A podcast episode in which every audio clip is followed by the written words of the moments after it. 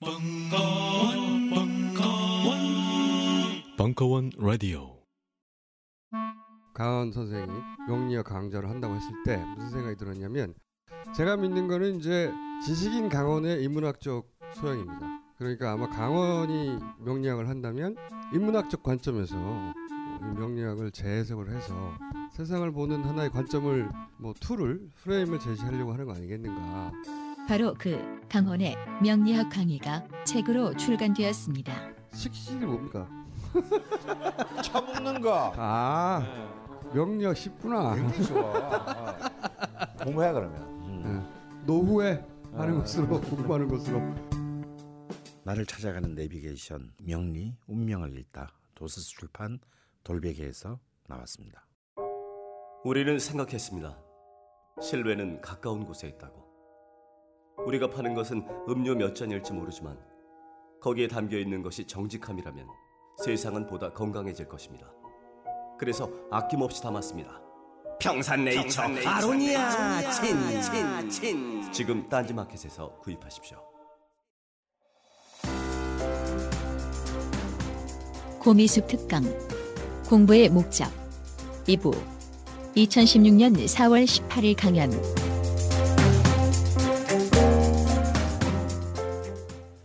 부족한 게 하나도 없고 대학 가면 시설도 너무 좋아요.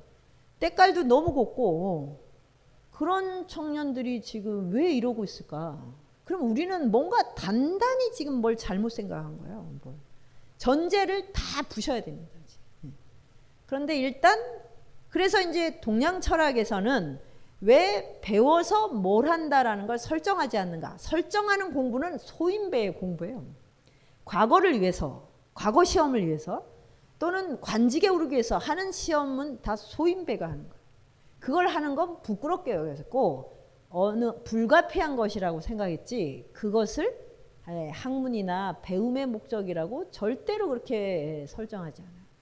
배움에는 목적이 없다. 대가도 없어요. 왜? 배우면 배우는 만큼 내 몸이 자유를 느끼는데 그것이 대가죠. 사랑해도 보답이 필요 없어요. 사랑하는 만큼 이미 내 몸은 기쁨을 느꼈는데 왜 이 내가 몇 년 동안 얼마나 사랑했는데 나를 이렇게 라는 말은 안 맞는 거예요, 사실. 몇 년 동안 내가 얼만큼 투자했는데 왜 이렇게는 맞아요. 그렇게 말해야 돼요. 네, 투자와 해수의 관계로 말을 해야 돼요. 어. 사랑은 사랑 자체가 보답이고 배움도 배움 자체가 보답이에요.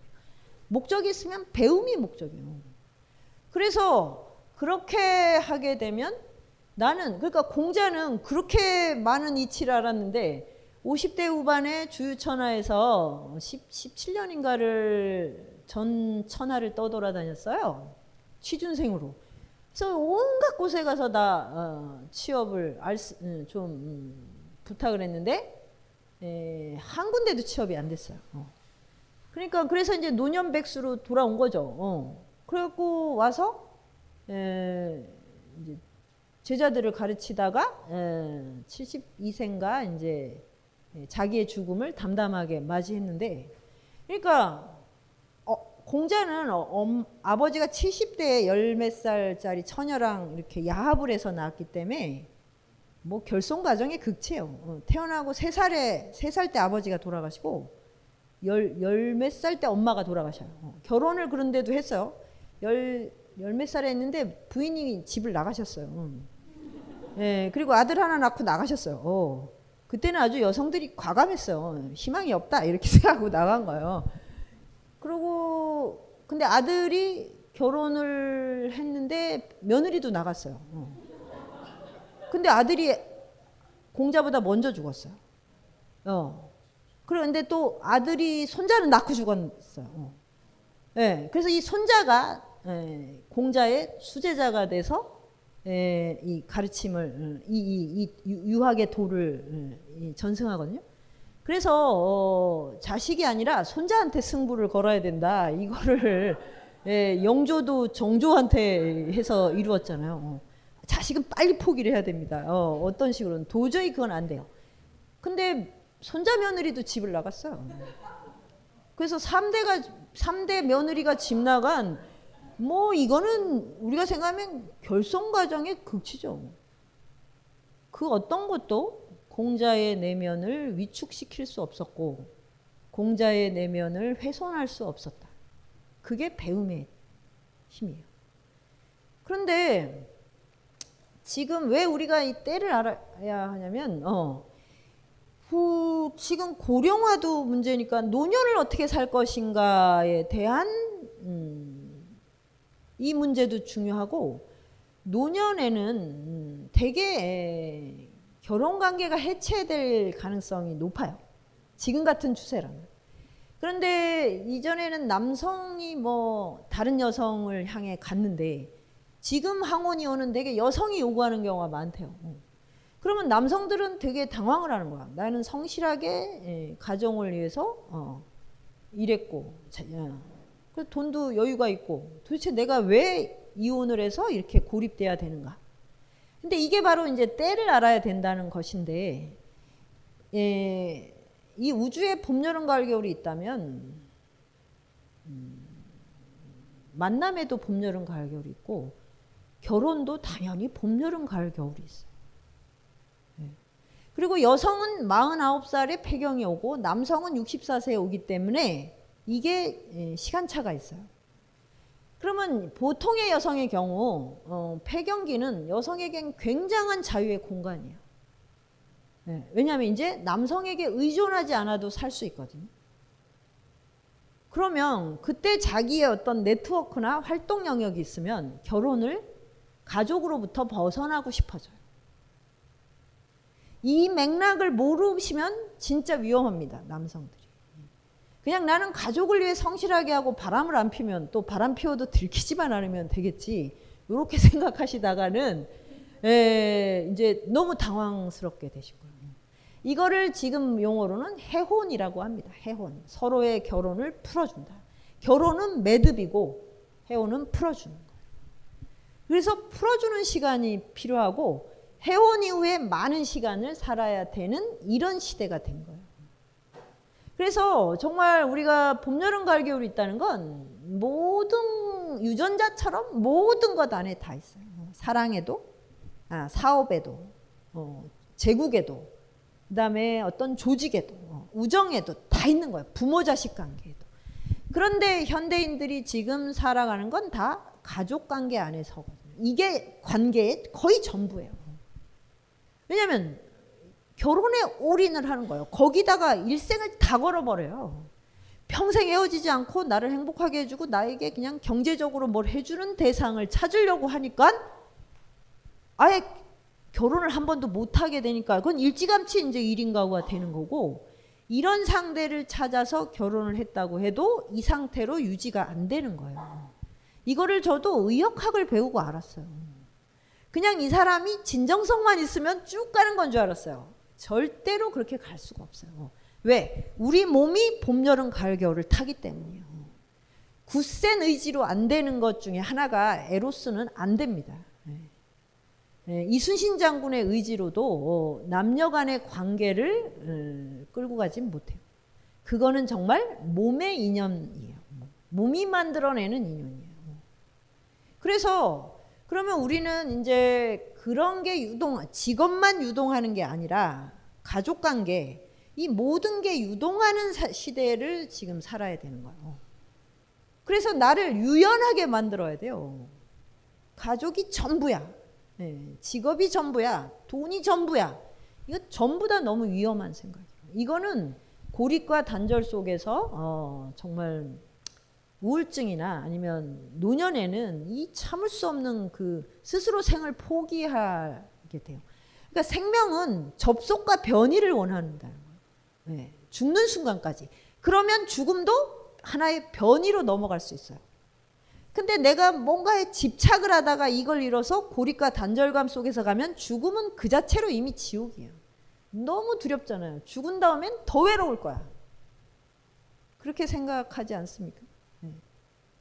네. 그러면 이제 구천을 맴도는 어, 예, 유령이 돼서 어, 느 지역구를 관리하시겠죠. 뭐. 어. 아파트 근처나 카페 근처를 왔다 갔다 하든지 뭐 어. 앞으로는 이제 그런 데서 이제 유령이 출몰할 겁니다. 예. 에, 공동묘지가 없었잖아요 지금은.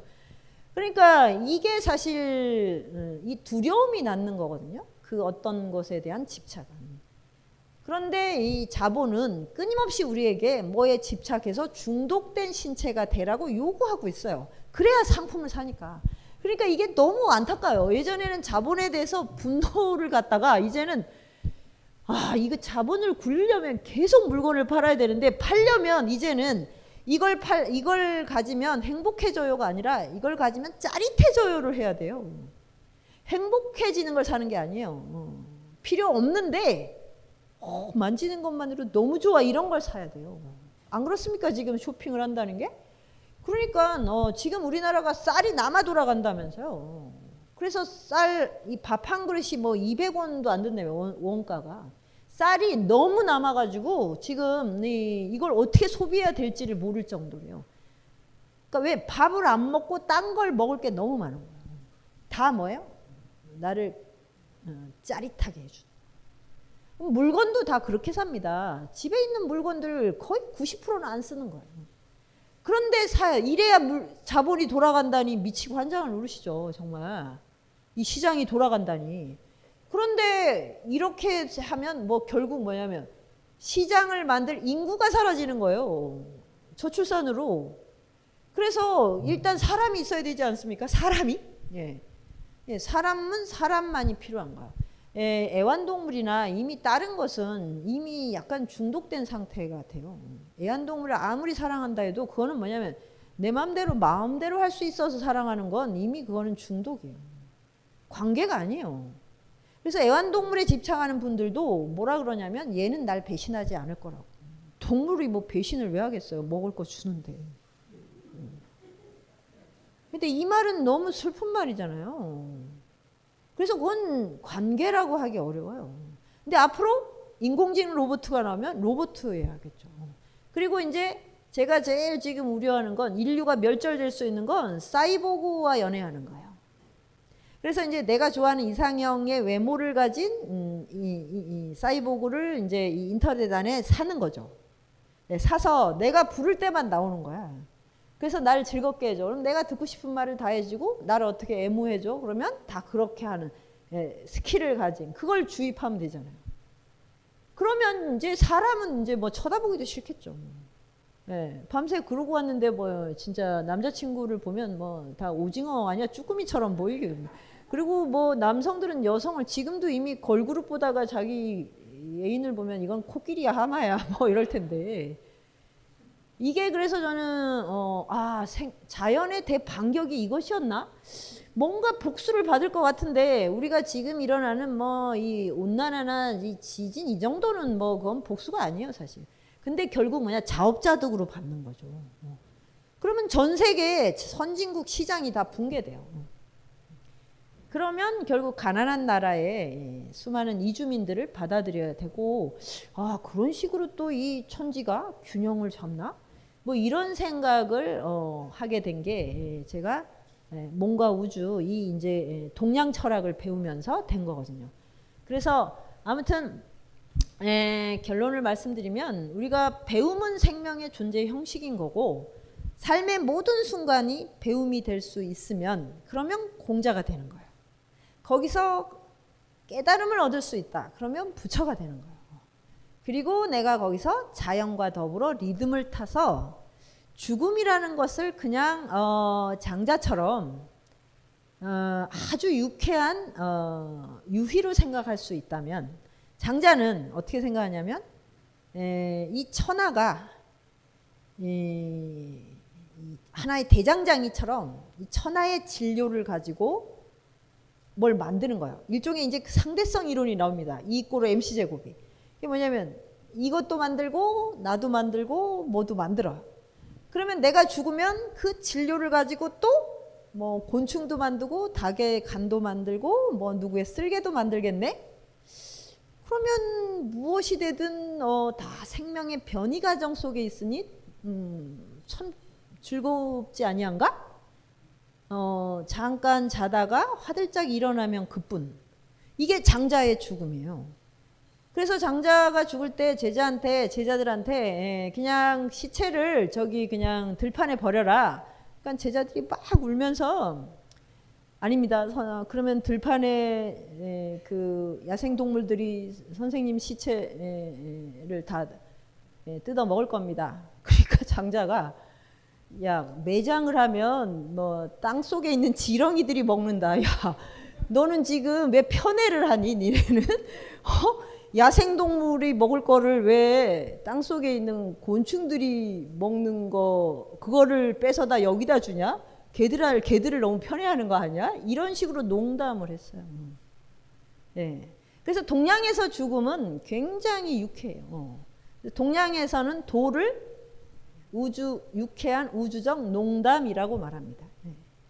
그러니까 이럴 때 이제 우리가 아, 정말 봄, 여름, 가을, 겨울을 다 겪고 어, 내가 진짜 죽음에 대한 두려움을 벗어나서 자유인으로서 죽음의 관문을 넘어간다고 하는 거. 에, 그것은 배움, 진리, 로고스에서만 가능하다는 거예요. 우리 존재 형식상. 네. 절대로 그냥 뭐 대충 살아서는 음, 무지몽매와 무지몽매하면 편할 것 같은데 굉장히 두려움이 커져요. 생리적 구조상. 결국 두려움을 벗어나는 것 내가 진리를 통해 자유를 얻는 수밖에 없어요.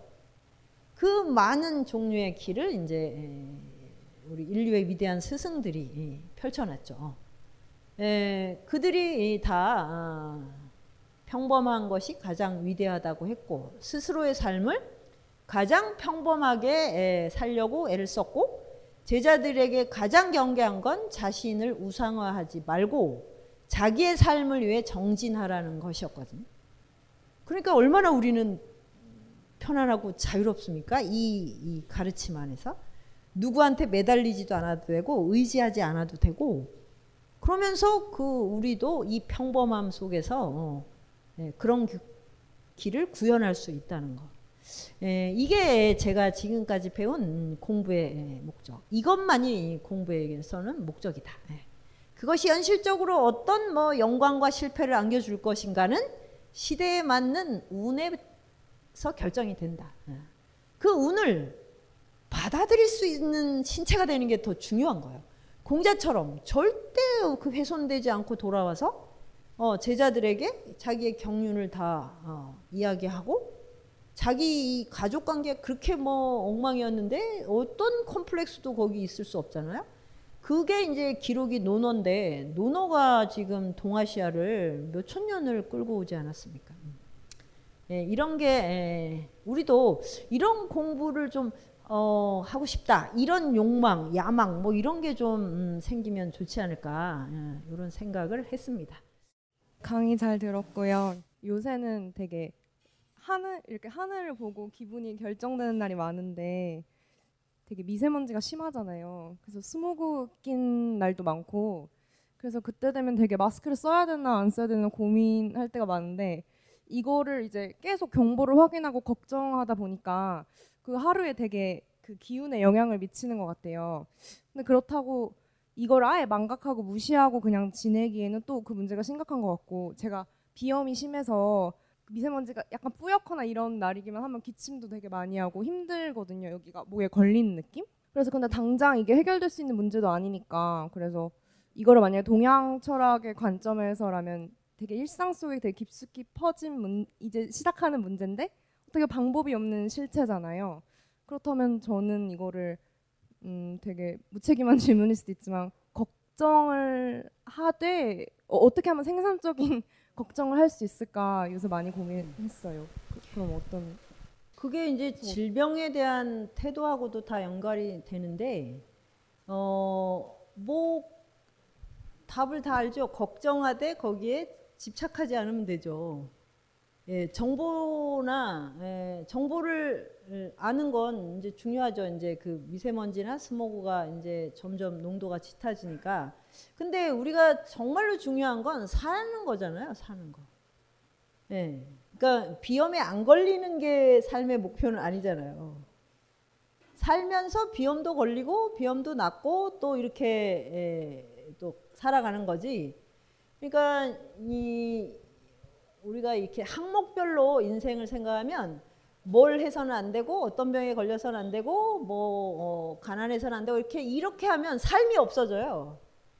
그런데 지금 이미 이제 후쿠시마 원전이 폭발해서 거기서 이제 5년 4, 4년 전인가 5년 5년 전이죠. 그때 막 이제 그 뭐죠 그 방사능 바람 뭐 이런 게 온다고 막 우리가 그때 떨었었거든요.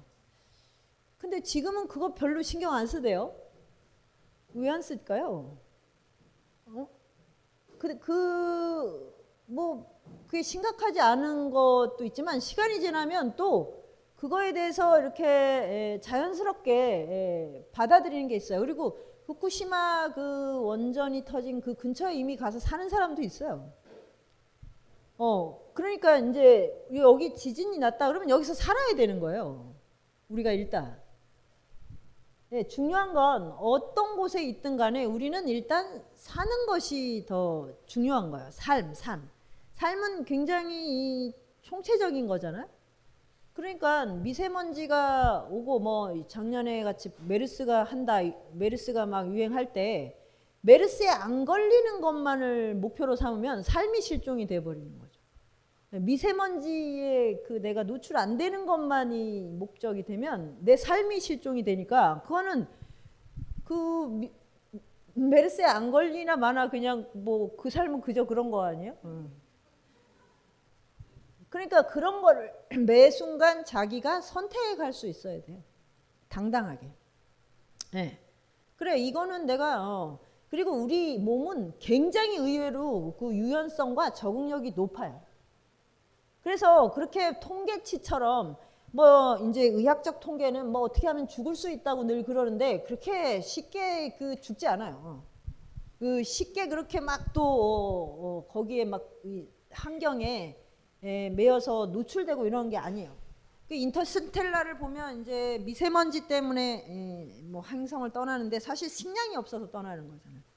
먹을 게 없으면 죽는 거예요. 그거는 맞는데 그래서 정말 중요한 것과 우리가 헤쳐나가야 되는 거를 구별할 줄 아는 거. 이런 게 이제 동양 철학에서 말하는 상생상극. 에, 이거를 리듬을 타는 거지. 에, 그리고 그거는 자기밖에 잘 몰라요. 왜냐면 미세먼지 농도가 높아도 별로 영향을 안 받는 사람이 있거든요. 예. 대체로는 이제 폐나 이런 데가 좀 약해지겠죠? 그래서 사실 그 지금 미세먼지 때문에 북경이 특히 굉장히 이제 심각한 거는 네, 지금 사는 사람들이 아니고 어 어린애들이에요. 몇십 년 동안 미세먼지에 노출이 됐을 때 뭐가 될지를 모르기 때문에 그래요. 알면 그걸 미리 예방할 수가 있는데 몰라요. 뭐가 올지. 방사능도 몰라서 두려운 거예요.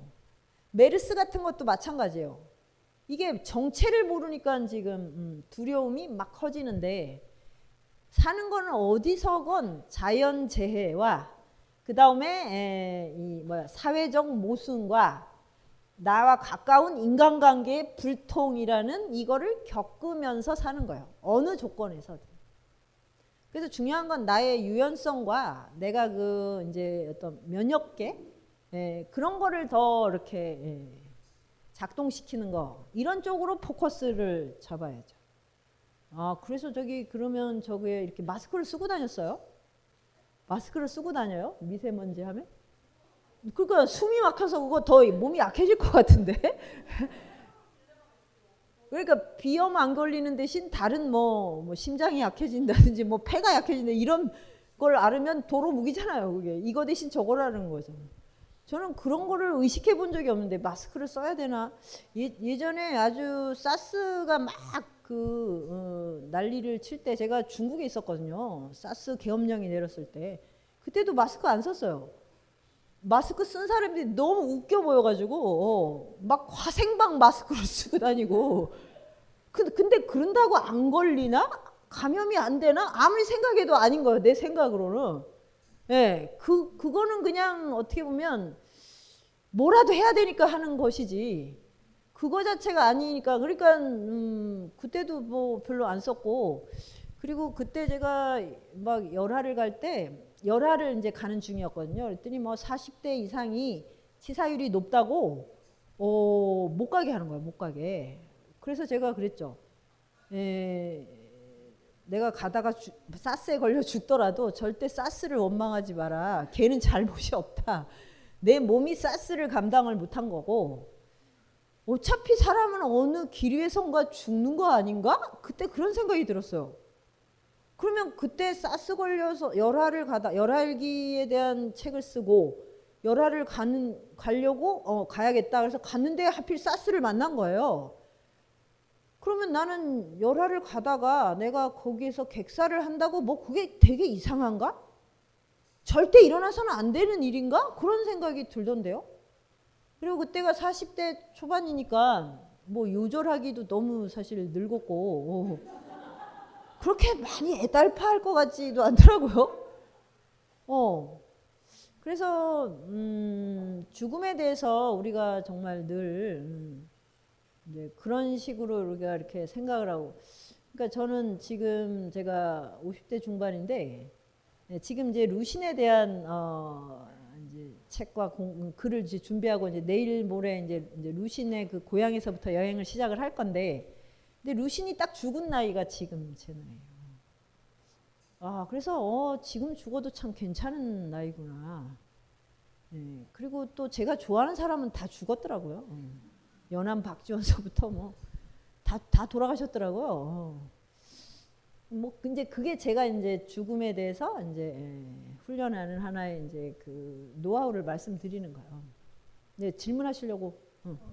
네. 오늘 참 소중한 강의 잘 들었습니다. 예, 예, 예. 두 가지만 좀 여쭤보고 싶은데요. 어, 조금 전에 그 이제 강의에 이 고령화 시대에 이 항원 이온이 참 문제가 될 것이다. 우리 이제 우리 인간의 몸도 사계절이 있어가지고 뭔가 매듭을 풀어주는 게 있어야 될 것이다라고 제가 그렇게 이해를 했습니다. 그럼 앞으로 이제 이 어, 지금 현재도 초혼 이온보다도 항원 이온이 많아진다고 하는데 그것도 하나의 그 이런 정 어, 그런 현상의 하나인지 한번 여쭤보고 싶고요. 또 하나는 저는 그 우리 고민 선생님 제가 그 책을 출간하실 때마다 거기다 제가 이렇게 사서 읽습니다. 읽는데 어, 어떻게 하면 이렇게 독서를 많이 하시고 어떻게 하면은 이렇게 저술을 많이 할 수 있을까? 예, 그 그거 시간을 활용할 수 있는 방법. 이것도 어떻게 하면은 굉장히 간단한데 백수가 되면 되는데요. 백수. 어, 저도 뭐 백수입니다 지금. 그래요? 그럼 하실 수 있어요. 네? 아, 그런데 이제 거기서 음. 여기에서 어떤 사계절, 하루의 사계절하고 그 시간에 운용하는 거하고 어떻게 좀 접목시킬 수 있는 방법이 또 음. 뭔가 예? 있지 않을까 이런 또 생각을 해보거든요. 그래서 그두 가지를 좀 여쭤보고 싶습니다. 음, 그 황혼이온이나 이런 거는 그 분명히 이렇게 20세기 초에는 예, 이제 이, 이 뭐죠 고령화도 아니었고 청년들의 시대였잖아요.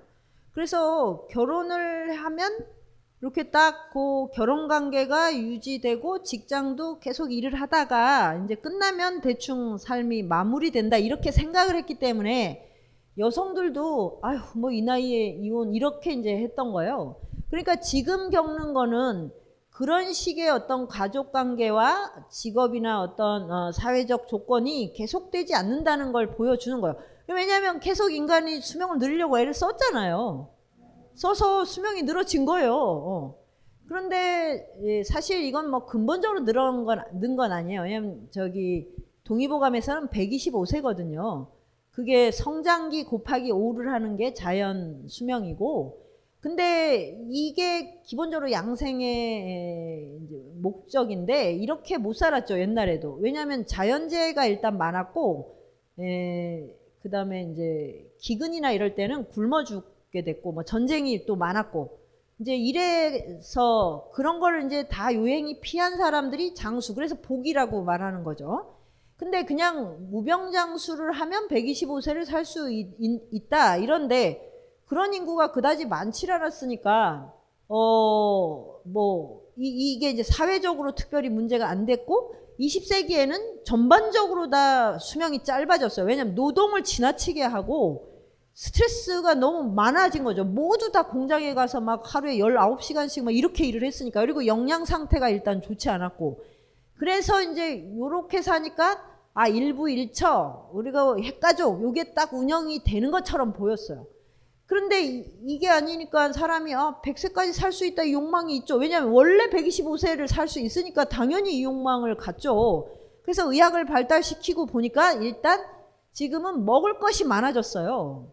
그리고 전염병도 좀 줄고 예, 전쟁이라든가 이런 아주 급격한 사회 변화가 없으니까 많은 사람들이 80세 이상을 살게 됐잖아요. 그런데 직업은 유동성이 커졌어. 그러면 이제 생각을 해보세요. 부부관계가 10년이 고비고 20년 자식이 큰 다음이 한 번에 고비거든요.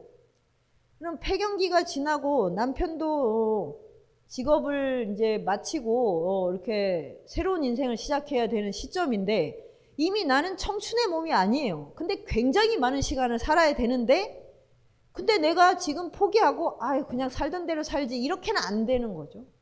그러면 둘의 관계에서 뭔가 새로운 게 생성될 수 있는 조건이 있어야 되는데 남편은 직장인을 그만두고 오면 집에서 그냥 새끼 차려달라 그러고 뭐 어, 내가 평생 노력했으니 나의 권위를 어, 해달라 그러면 부인도 그게 싫을 뿐더러 자식도 그게 그렇게 좋게 보이지가 않아요. 그러니까 이미 남성들이 난 억울해 하면 늦은 거예요. 이미. 인생이 이렇게 돌아가질 않는다고요. 그거를 하소연해봐야 해결해 줄 사회 구조적으로 어디가 없어요. 사회 구조적인 무슨 그걸 어떻게 해결해 줍니까? 정치인들도 지금 자신도 집에서 위험하다고 생각할 텐데. 그러니까 이거는 몸의 리듬, 사이클이 있다는 거. 이거를 꼭 명심을 해야 돼요. 그러면 사이클을 이렇게 우리가 한 바퀴 돌고도 또 살려면 뭔가 새롭게 생성하는 게 있어야 된다. 그래서 이때는 부부가 새로운 관계로 돌입을 해야 되는데 그러면 다시 젊어져서 우리가 다시 이 음, 청춘의 이 불타는 어? 에, 에로스를 주고받자 이렇게 가는 것 같아요. 그래서 막 다 지금 막 엄청 막 젊어지려고 그 성형외과가 이렇게 지금 되게 유행하는 거 아닙니까? 근데 그렇게 하면 음, 너무너무 이 고령화가 비참해집니다. 젊은이를 모방해서는 그건 표절이거든요. 삶을 표절하는 거. 그거는 백점백패예요. 아무리 주름살이 없고 뭐 성형으로 아무리 예뻐진 60대 여성이 아무렇게나 모가처럼 생긴 20대 여성을 이길 수 없어요. 내가 이게 너무 극단적인 표현을 했나? 아, 그러니까 이 외모는 진짜 거죽이거든요. 생명 에너지가 나와야 돼요. 그리고 특히 남녀 관계는 그걸로 서로 끌림이 있는 거예요. 아닌가요? 그냥 외모가 얼마나 이렇게 뺀질뺀질 이걸로 끌려져요? 불가능한데? 예. 네. 그러니까 그래서 이제 갱년기 이후에 부부관계를 유지하려고 해도 이제는 우정이 필요해요. 근데 우정은 절대 가족관계 안에서만 음, 이렇게 영토화돼서는 불가능합니다. 그리고 그걸 요구해봤자 너무 피곤해져요. 내가 몇, 몇십 년 살았는데, 어. 그리고 뭐, 어, 떻게든 우리는 하나로 있어야 돼. 이렇게 하는 건 너무 서로를 피곤하게 하는 거예요. 그래서 자기를 이 외부, 가족, 그 다음에 사회적 책무에서 혈연 관계를 넘어선 방식으로 시선을 돌려야 돼요. 이게 이제 사실 지성의 영역이에요. 그러면 우리가 그때 되면 자식을 다 키우고 직장도 내가 충분히 사회적으로 일을 해서 국가를 위해 헌신했고 그러면 나는 이제 뭐냐면 존재에 대한 탐구를 해야 됩니다. 그런 질문을 저절로 나오지 않나요, 사실. 뭐 내가 지금까지 정신없이 살았어. 그럼 지금은 일이 없고 어. 여러 가지 책임을 벗어났어. 그러면 인간이란 무엇인가? 왜 살고 왜 죽는가라는 질문이 생성되지 않나요? 그걸 가지고 같이 예, 탐구에 나갈 때 우정의 이제 파트너가 될 수 있지. 그래서 우정하고 지성이 연결되지 않으면 답이 별로 없어요. 왜냐하면 서로가 서로에게 줄 수 있는 예, 기쁨과 쾌감은 이미 한계가 있고 이거를 생성시킬 힘이 없어요. 그러면 다른 관계를 만나면 가능한가? 다른 관계를 만나기가 쉽지가 않죠. 왜냐하면 이미 몸은 뭔가를 낳을 수 있는 몸이 아니기 때문에 그런 끌림이 없고 그리고 뭔가 나를 굉장히 강렬하게 끈다 그러면 그건 다 돈하고 관계가 돼 있어요. 그래서 이제 70대, 80대 외로운데 돈이 많은 분들이 예, 아주 좀 젊고 활발한 여성을 만나서 예, 돈을 한꺼번에 다 털리는 음, 이런 스토리가 시사 프로에 맨날 나옵니다. 맨날. 그걸 저는 맨날 보고 있어요. 어, 또 털렸구나 저분. 그래갖고 가족 이제 아들들이 이제 막 그거 막 소송하고 막 어, 자기 아버지 평생 쌓은 재산이 예, 한순간에 다 어디로 날아가 버린 거예요. 다른 분한테. 그런데 그게 억울하기도 한데 그런 식으로가 아니면 관계 설정이 가능하겠어요? 어. 그래서 어, 이거를 직시할 필요가 있다는 거죠. 어.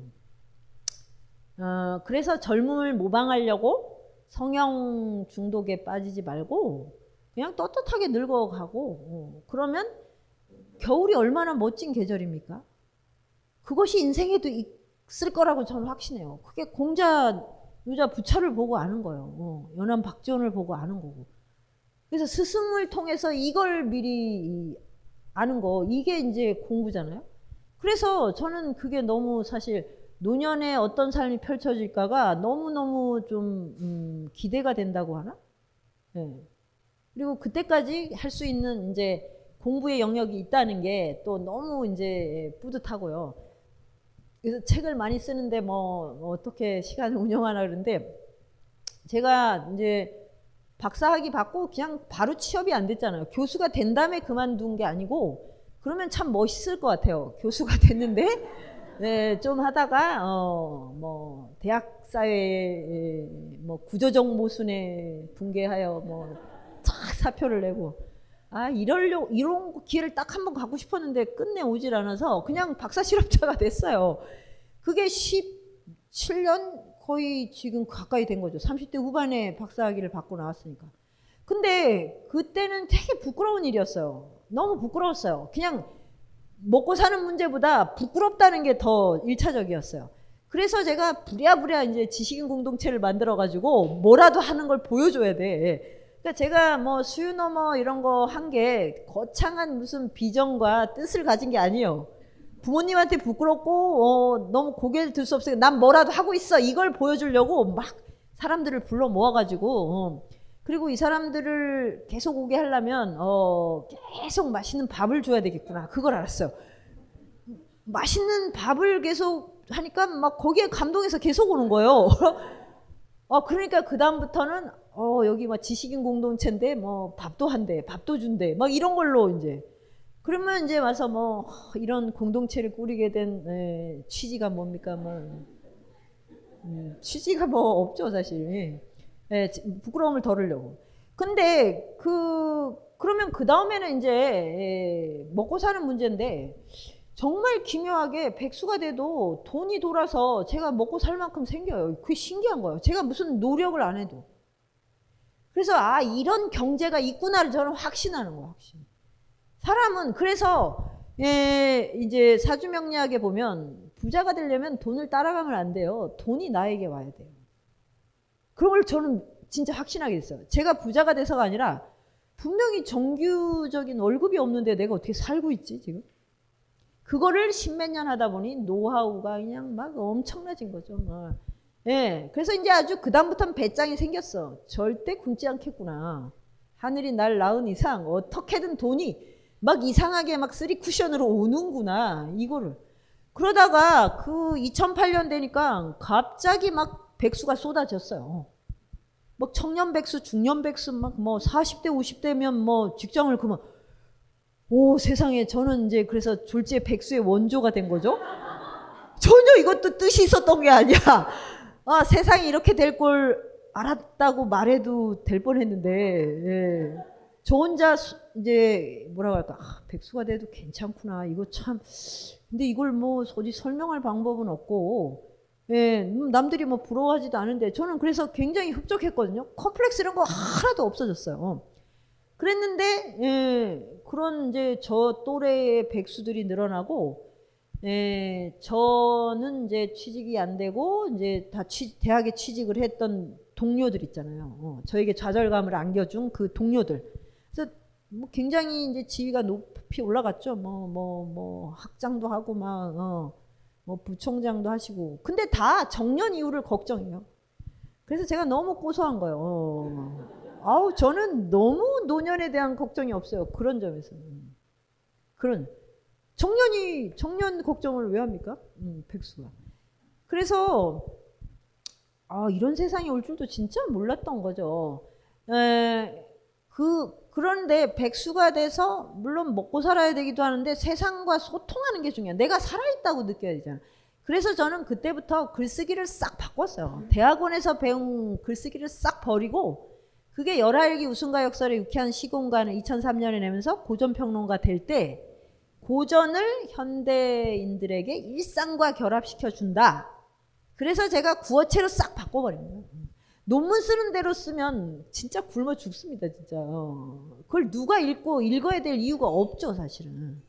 그거는 전문가들이 하는 거고, 전문가들이 한 걸, 이것도 어떤 전문가가 한 거잖아요. 제가 이, 타, 이걸 뭐 탐구해서 이 오묘한 이치를 알아가지고 이걸 소, 저기 물을 먹습니까? 그러면 고전 평론가도 마찬가지예요. 예. 열하일기를 충분히 공부해서 어, 그 안내자가 되는 거예요. 더 깊이 가고 싶은 사람들은 가는 거고 거기서 삶의 어떤 지혜를 받아서 그냥 운용하면 되는 거죠. 내 제가 이 물을 그냥 먹듯이. 그래가지고 그때부터 이제 뭐, 뭐 시간은 많고 모든 시간이 내가 다 운영할 수 있는 시간이 되니까 음, 매년 뭐 한 권, 두 권 이렇게 책을 내게 된 거고 뭐 책을 뭐 많이 읽고 그렇게 이제 오해를 하시는데 어, 제가 하루를 운영하는 방식은 너무 간단해요. 어, 저는 12시 전에는 반드시 자요. 그, 그러니까 10시가 넘으면 글은 안 써져요. 그러니까 이 에너지가 엄청 드는 거기 때문에 글이 안 써진다. 그리고 하루에 4시간 이상 글을 못 써요. 그걸 이상 쓰면 이제 더 이상 여기가 이제 글이 생성이 안 돼요. 언어가. 그래서 아주 짧은 컬럼도 4시간 정도 초고를 막 쓰다가 그 다음에는 어, 문장이 안 돼요. 그러니까 그래서 늘 새로 시작해야 되는 거예요. 공부가 이래서 새로운 거예요. 제가 그렇게 책을 많이 냈지만 지금 컬럼 하나 쓸 때도 완전히 신인처럼 다시 시작해요. 그래서 늘, 늘 초조해요. 이 글이 지금 제대로 됐나? 기자가 읽고 지금 이해가 안 된다고 하면 어떡하지?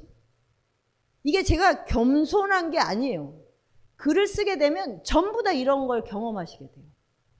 10권 아니라 100권을 내도 다시 쓸 때는 새로운 언어를 창조해야 되기 때문에 그리고 지금 새로운 언어를 떠올려야 돼서 그래서 늘 신인, 아마추어로 다시 시작하는 거예요. 어.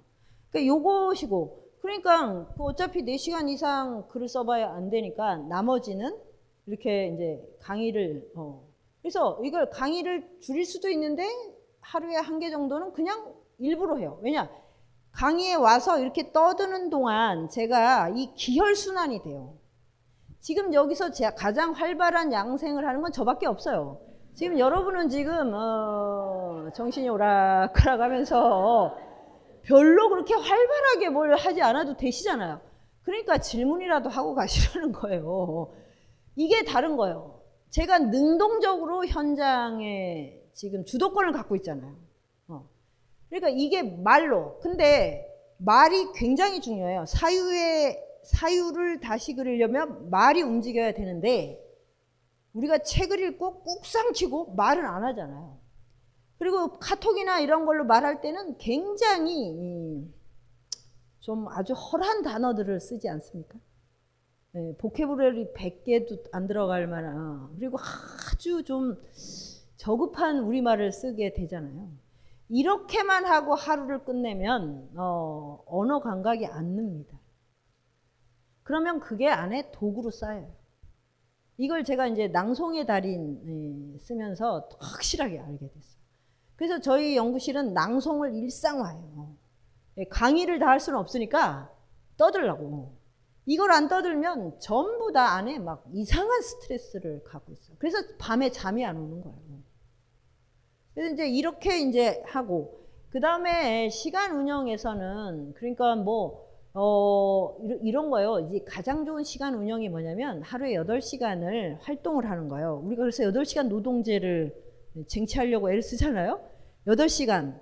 그러면 8시간 중에 저는 뭐 4시간 정도 책을 읽고, 어, 아, 아니, 한, 책은 한 2시간 정도 읽고, 2시간은 사람을 만나, 공동체에 가야 되니까. 그리고 나머지 이제 글을 써요. 이것도 그런데 아주 막 지필 작업에 들어갈 때 이렇게 하는 거예요. 그리고 나머지 시간은 이게 이제 제가 하는 이제 직업으로서의 활동이면 8시간 이상은 반드시 자야 돼요. 쉬어야 돼요. 쉬어. 잠이 안 오면 그냥 누워서 있어야 돼요. 그러면 나머지 8시간은 어 내가 예, 사람을 뭐 취미든 아니면 사람을 만나든지 공동체 안에서 이렇게 내가 활동한 걸 순환하는 시간이 필요한 거예요. 그래서 예전에는 노동을 끝나면 다 어디서 선술집에서 술 먹고 이런 데서 하루 왁자지껄하게 떠들죠. 이 시간을 가지고 이제 예, 집으로 돌아가는 거거든요. 근데 지금은 어 뭐 잘 나가면 회식을 하니까 회식할 때 말을 안 하잖아요. 말 안 하고 뭐 노래방 가서 막 고래고래 막 소리 지르고 막 이렇게 하면 다 변태되는 거예요, 변태. 그러니까 우리가 그래서 말로 막 떠들어야 돼. 근데 일상적인 말과 오늘 내가 새로 배운 말. 나 오늘 뭘 깨달았어. 이걸 말하는 거예요. 우리가 애가 새로운 말 한마디만 해도 막 그냥 막 식구들이 막 환호성을 지르지 않습니까? 그럼 오늘 내가 미적분을 배웠어.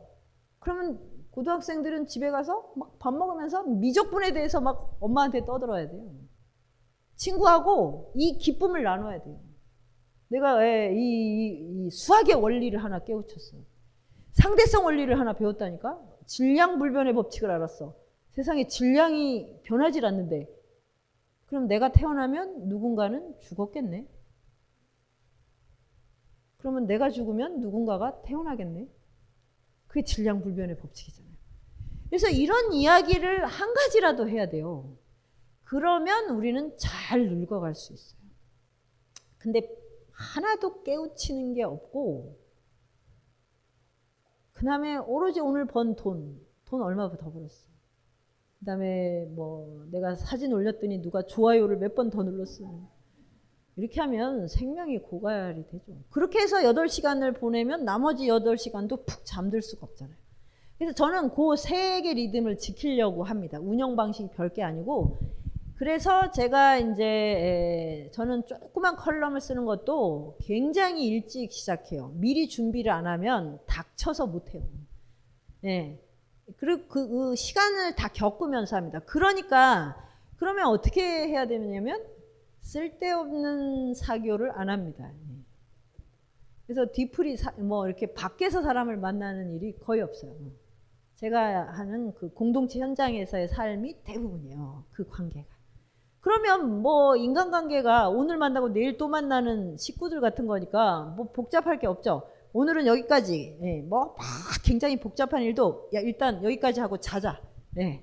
그래서 이제 예, 그렇게 하니까 그 굉장히 미리 준비할 수 있고 어, 책을 낸다 그러면 아주 넉넉한 시간을 확보해요. 예. 그래서 그때는 진짜 수행자처럼 어 뭐 최소한의 어떤 이제 그 활동만 하고 매일 음 이제 4시간 이상은 꼭 글을 쓰, 4시간 정도는 글을 쓴다. 네.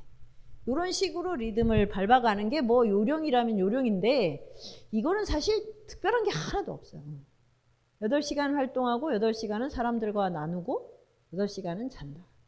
아니면 8시간 중에 그 쉬는 시간 중에 4시간은 사람들과 소통하고 4시간은 자기와 대화하는 거. 그게 밤에 자기 전에 책을 읽거나 명상하는 거. 아니면 기도를 하거나. 요런 시간을 요렇게 살면 이게 그 공자 노자 부처의 삶이에요. 그게 부처가 될 수 있고 공자가 될 수 있을지는 모르지만 그런 삶의 형식을 우리가 아, 본뜰 수는 있다. 그게 제가 뭐 하는 노하우랄까? 예, 그렇습니다. 안녕하세요. 용산에서 가장 믿음 가는 조립 PC 전문 업체 컴스테이션의 이경식입니다. 당장이라도 사용하고 있는 컴퓨터를 들어다 던지고 싶을 때 그럴 때를 대비해 저희 컴스테이션이 용산 선인상가 21동 1층 130호에서 기다리고 있습니다. IT 강국에 걸맞게 믿을 만한 조립 PC 컴스테이션이 신뢰를 바탕으로 그 기회를 제공해 드리겠습니다. 궁금하신 점은 문의 주십시오. 011-892-5568번입니다. 우주 최강의 만족스러운 서비스를 제공해드리는 저희 컴스테이션이 늘 기다리고 있겠습니다. 딴지스에게 F1 같은 존재 컴스테이션은 조용한 형제들과 함께합니다.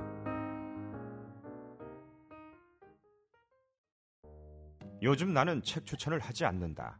그래도 이 책은 추천하지 않을 수 없다. 나는 딴지일보 읽은 척 매뉴얼의 애독자였으니까. 이웃시민 고전은 직접 반려들어 읽는 게 가장 좋다. 그게 여의치 않으면 너부리의 읽은 척 매뉴얼을 읽어라. 읽은 척 매뉴얼은 고전들의 뒤틀린 소개이자 색다른 비평일 뿐만 아니라 그 자체로 고전과 맞먹는 유사 고전이다. 고종석 그는 딴지일보 역사를 통틀어 가장 딴지적 글쟁이다. 김어준 고전이 얼마나 재밌는가를 은하계에서 가장 재밌게 설명하는 책. 딴지 편집장 너브리의 고전문학 읽은 척 매뉴얼. 아직 고전을 모르는 분들께 그리고 이미 고전을 알고 있는 분들께도 강력 추천합니다. 지금 바로 전국 서점에서 만나보세요.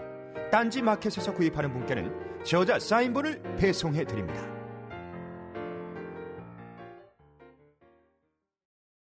각종 사회 비리에 처절한 똥침을 날려온 딴지일보가 마켓을 열었습니다. 기자들이 검증해 믿을 수 있는 상품들을 은하계 최저가로 판매하여 명랑한 소비 문화 창달에 이바지할 딴지 마켓. 이제 신뢰를 쇼핑하세요. 주소는 마켓.딴지.com. 아, 네. 저는 이제 고등학생인데요. 네. 이제 그러니까 현재 이제 고등학생들이요 상당히 그 공감 능력이라든가 윤리 의식이 결여된 어떤 교육 환경 속에서 교육을 받고 자라면서 이제 기존 기성 세대가 만들어 놓은 그 관습이나 그런 세계로 이제 들어가게 되는데 이런 교육을 받으면서 어떤 자라는 고등학생들이 어떤 미래를 꿈꿔야 하고 어떤 생각을 품고 살아가야 하는지 조언해 주셨으면 좋겠습니다. 그러니까 고등학교 강의도 이제 종종 가요. 제가 공부의 달인을 쓰고 이제 일어난 사건이에요. 그 전에는 어른들만 만났어요. 근데 공부의 달인 쓰고 이제 고등학교에서 와달라 그래갖고 좀 뜻밖이었어요. 왜냐하면 학교 공부를 굉장히 비판했잖아요. 학교에서 선생님들이 많이 와달라고 그러더라고요. 그래서 고등학교생을 만났는데 아 진짜 이거는 내가 감당하기 참 힘든 음, 존재들이구나. 근데 중학생을 만나고 나서 고등학생이 참 편하구나. 어, 이 중딩을 만나고 이거는 제 생에서 가장 두려운 어, 정말 대상이었어요.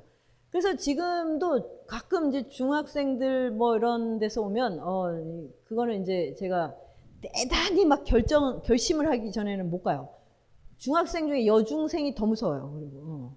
그거는 뭐 사람이 아니에요. 어. 어떻게 해야 이들과 교감을 할 수 있을지를 상상이 안 되는. 어. 그래서 그거 자체가 이제 저한테 많은 걸 이제 또 알려주게 됐잖아요. 근데 고등학생은 대학생보다는 조금 신체가 어, 역동적이라고 할까 이런 느낌을 제가 받고 있어요 지금 현재. 그러니까 예, 전에 고등학생을 처음 봤을 때 어, 이런 신체로 살면 얘들이 정말 위험한데 근데 얘들이 대학생이 된 거예요. 대학생들 지금 보면 IMF 이후 세대들은 정말로 몸이 너무너무 이제 교감이나 이런 것을 두려워하는 신체로 돼 있다는 거죠. 근데 고등학생들은 그러니까 우리가 왜 뭔가 어떤 게 갈 때까지 가면 그 다음엔 좀 이 길이 아닌가 봐 이런 게 있잖아요. 그래서 그런가? 고등학생은 좀 이렇게 음, 유연하고 오, 고등학생답다 이런 느낌을 약간 이제 받고 있어서 아, 변하기는 변할 것이다라고 이제 예, 그렇게 좀 음, 기대를 하고 있는데 그러니까 고등학생이 지금 해야 될 일은 청년다운 몸을 갖는 거예요. 그리고 청년다운 삶의 형식을 갖는 거야. 그러면 아까 얘기했지만 우정과 로고스, 에로스와 지고스, 어, 로고스 이것을 이걸 다시 회복해야 돼요. 대학을 목표로 한다든가 대학 이후에 취업을 목표로 하는 공부는 지금 고등학생한테는 정말 필요가 없어요. 그들이 대학 차에 나올 때 되면 이미 산업 환경이 다 바뀔 거잖아요. 그래서 그걸 할 필요가 없는 거야. 안 하는 게 더 유리해요, 정말로. 그러면 그때는 정말 뭐가 필요하냐? 내가 사랑과 공감하는 능력을 갖는 신체를 갖는 게 가장 삶의 예, 인생에 유리한 거예요. 그래 그게 자기 인생의 비전이자 우리나라 문명의 비전이기도 해요. 예. 그렇지 않습니까? 이 좋죠, 그러면. 그런데 이거를 지금 선배들 뒤를 따라가면 이건 망하는 거예요, 망하는 거. 대학도 이제 거의 없어질 것이고, 대학의 위상도 완전히 추락했잖아요. 그럼 대학 가서는 이제 배울 게 없다는 건데, 대학에 오래 머무를수록 나는 무력한 신체가 된다는 거예요. 그런 다음에 무슨 뭘, 뭐 직업이고 뭐고 이루면 뭘 합니까? 중년도 건너갈 수가 없는데. 그래서 그냥 이 그런 걸 다 깨고 정말 인생 자체와 내가 대결할 수 있는 그런 식의 어떤 어, 지성에 대한 열정. 그러면 몸이 살아나게 돼요. 그 정말 뭐 한 10년 뒤에는 여고생들한테 제발 얼라 좀 나달라고 막 이렇게 부탁할 수도 있어요. 기성세대가. 어. 아, 농담으로 한 건데 뭐 이렇게 진지하게 들으시나? 참. 어. 왜냐면 정말로 심각하거든요. 지방에 가면 인구가 주는 게 막 느껴지거든요. 그래서 막 저 같은 독거노인한테 이사 오라고 막 이런다니까요. 그 구청장님들이. 인구 늘리는 게 최대 목표가 됐어요. 시설 너무 좋은데 사람이 없는 거예요, 사람. 이걸 어떡하냐고. 그런데 이거는 어, 생명이 약동해야만 되고 생명은 어, 지성이 약동해야 돼요. 그러면 기성의 관습과 지금까지의 이 삶의 패턴을 과감하게 예, 이 길은 아니야 라고 하는 이 배짱이 있어야 된다. 그래도 된다는 거예요. 지금 고등학생. 그래서 대학에 왜 연연할까? 정말 이제 어 이제 책 읽으라고 하잖아요. 이제 독서를 하라 그러고. 근데 왜 독서의 이 즐거움? 그래서 막 내가 그 막 이 최고의 지성과 막 접속하겠다 이런 왜 이게 피가 안 끓을까? 그걸 하라고 하는 시 시절인데도 예전에는 그 책을 못 읽게 하고 학교에서 책 읽으면 선생님한테 맞았어요, 진짜. 그리고 그런 마주 막 그 뭐 너무 그 군사 정권 시절에 왜 어목한 시절에도 고등학생들이 막 니체 책 막 이런 거 한 페이지도 못 읽으면서 그거 막 들고 다니고 어 그 뭐 칸트가 어쩌고 막 뭐 온갖 막 이런 허세에 쩔었었거든요. 그리고 그게 진짜 막 너무 서로에게 멋있는 것이었어요. 근데 이게 왜 안 되냐면 아까 제가 얘기한 정말 이미지가 완전히 덮어버려 갖고 지성이 들어갈 틈이 없어요. 그러니 이걸 어떻게 하면 좋냐고. 근데 드라마 같은 건 얼마나 천사의 얼굴을 하고 우리에게 옵니까? 근데 그런 신체로 살면 지옥이에요, 지옥. 이걸 어떻게 설득할 방법이 없다는 거. 그래서 이거를 하여튼 뭐 조금이라도 깨닫는 청년들이 정말 이제 자기 생명에 이걸 패기를 걸고 어, 기성세대의 이 길을 어, 이, 이, 이, 이 어리석은 길을 끊을 수 있는 그런 어떤 청년 운동이 일어나야 되지 않을까 어, 이런 생각이 드는데 근데 왜 청년들이 안 할까를 생각을 하면 또 암담한 게 그 왜 안 하냐면 사회가 어렵고 뭐 구조가 이래서가 아니고 아주 구체적으로 굉장히 편해서 그래요. 집이 굉장히 안락해서 그래요. 그러니까 부모가 간섭하고 이런 건 참 싫은데 집이 굉장히 아파트가 좋아.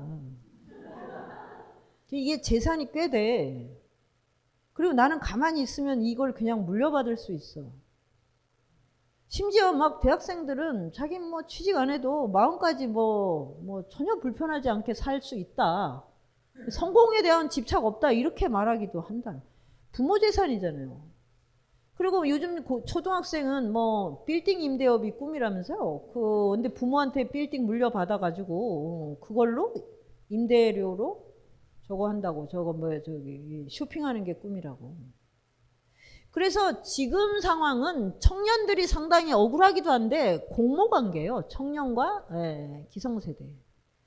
그래서 자립이 저희는 제일 중요하게 여겨요. 자립해야 돼요. 부모의 재산이 왜 자기 거예요?